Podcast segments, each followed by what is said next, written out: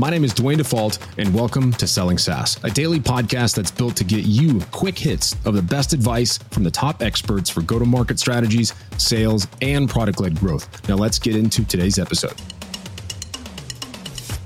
Hey, everybody. My name is Duane Dufault, and I run a revenue agency called Selling SaaS. And we focus on helping B2B SaaS business optimize their go to market and create an effective sales process to create a profitable SaaS business. And so today we're going to talk about segmentation, wonderful data and RevOps, and that whole back end reporting stuff that no one really likes to do early enough in their business. So they're left scrambling, trying to figure out how to scale. Hopefully, this show today or this information helps you understand the priority level and the needs and why you really need to understand why you need to be segmenting your leads and your customers right out of the gate and get your RevOps dialed in. Why do we segment anything in our business? When it comes to our customers and our prospects, first and foremost, we need to understand the makeup of our existing customers. Who pays us the most? Who is the best to deal with? And who uses the product the most and gets the most value out of it? If you don't know those things about your existing customer book, then you're kind of just flying by the seat of your pants and taking a guess at who actually gets value aside from whatever the founder wrote down three years ago. So the first thing you need to understand about segmentation is it helps define the makeup of your existing customers. And once you understand that, then you can go to the other main priority of segmentation, which is who to prioritize in your sales funnel. And then secondly, how to optimize your marketing to go and get more of those people. So how do you do that? What goes into the segmenting process? And what do you choose? How do you do it? How do you operationalize the segmentation process? So the first thing you need to understand is there is kind of a demographic version of segmenting, and then there's kind of a firmographic version of segmentation, and you want to have both of them. So the demographic information is the very simple, common things you see all over the place, which are questions like what is your role? What industry are you in? What's your annual revenue of the business? Things like that. Stuff that you can typically find online, other data enrichment platforms, that type of stuff. The firmographic information are the specific things that are related to your business that they need. So this, these are the custom questions that typically revolve around how you're going to charge that customer, how they're going to pay you money. So it could be a number of things they're going to use in your product. For example, there could be a number of printouts, a number of pictures, or a common one is number of contacts that you need to load into your marketing tool, or it could be like a number of amount of minutes you need to upload to a recording tool, or my favorite is the number of seat counts or users inside of the program. Now, the cat to all this is you don't want to have it just a free form text because then they can put anything they want in there. And that's extremely hard to report on. Yes, it's technically easier for the prospect to fill that out, but you want to give them what's called bands of information. So the user bands, number bands, and a band of information is basically from zero to 10, from 11 to 25 to, to 100. You see that all the time when you sign up for other tools and they say, how many users are in your organization? They give you those options. The reason why is it's a lot easier to bucket your contact information and associate it with their definition of their ideal customer profile. Then if you happen to match a good definition of the ideal customer profile, chances are you're going to get a salesperson to reach out to you. And that's why you want to segment your leads, your customers, your traffic, so you understand how to prioritize them in the sales funnel and how to optimize your go to market funnel as well, or how to optimize your marketing side of things. Again, the reason why you want to work on segmenting your existing customer base and your leads coming to you is you need to understand how well are you attracting prospects that match the definitions of your P, and then how are you converting on the back end and turning them into customers. And so um, a really easy way to do that is again, you add a form on your website. If you have a trial, you put some of those segmented questions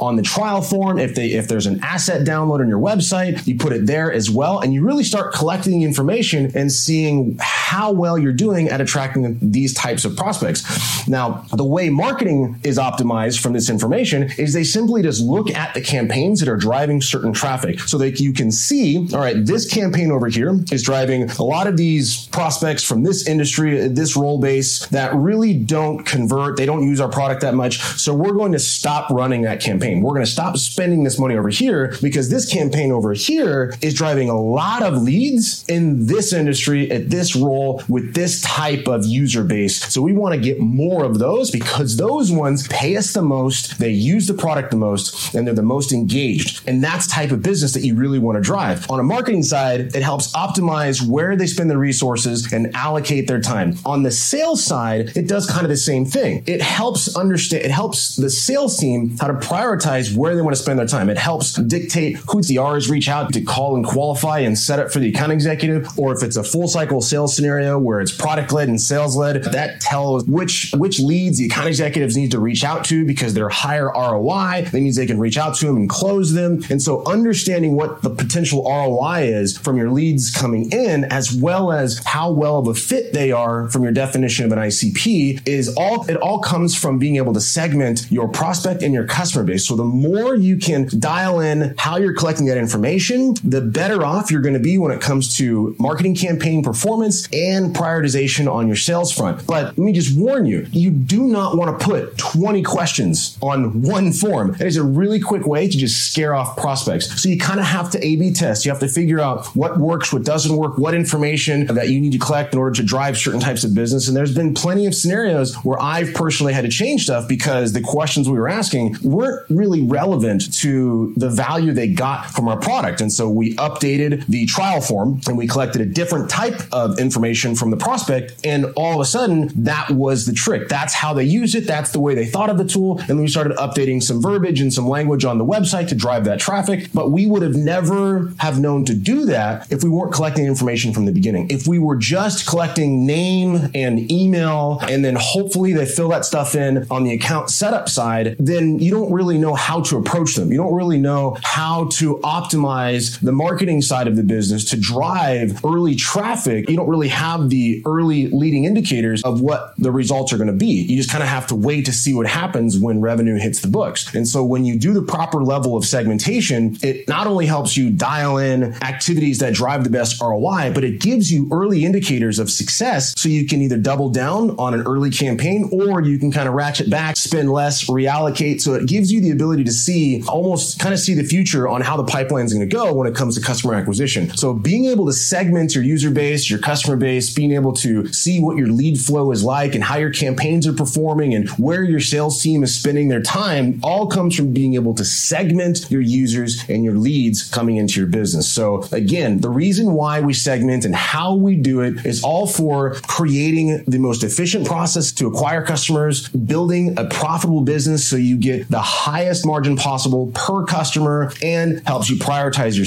sales and optimize your marketing. So hopefully this wasn't too much information coming at you all at once, but if you got value from today's episode, please share with a friend. Most importantly, go ahead and leave us a five star review. So appreciate you and I'll see you on the next one. Thanks for listening to another episode of the Selling SaaS podcast. And if you got value from today, please leave a review on your favorite podcast platform.